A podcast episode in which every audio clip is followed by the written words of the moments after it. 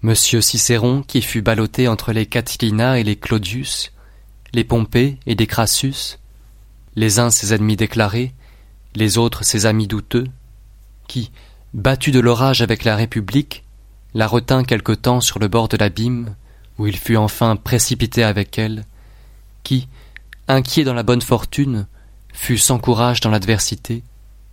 Combien de fois ne maudit-il pas son consulat qu'il avait loué non sans sujet, mais sans mesure Quelle lamentation ne fait-il pas entendre dans une lettre adressée à Atticus, au moment où, après la défaite de son père, le jeune Pompée cherchait à relever en Espagne son parti abattu? Vous me demandez, dit-il, ce que je fais ici. Je vis à moitié libre dans une maison de Tusculum. Puis, entrant dans d'autres détails, il déplore le passé, se plaint du présent et désespère de l'avenir. Cicéron se disait à moitié libre. Jamais certainement le sage ne prendra un nom si humiliant. Jamais il ne sera à moitié libre.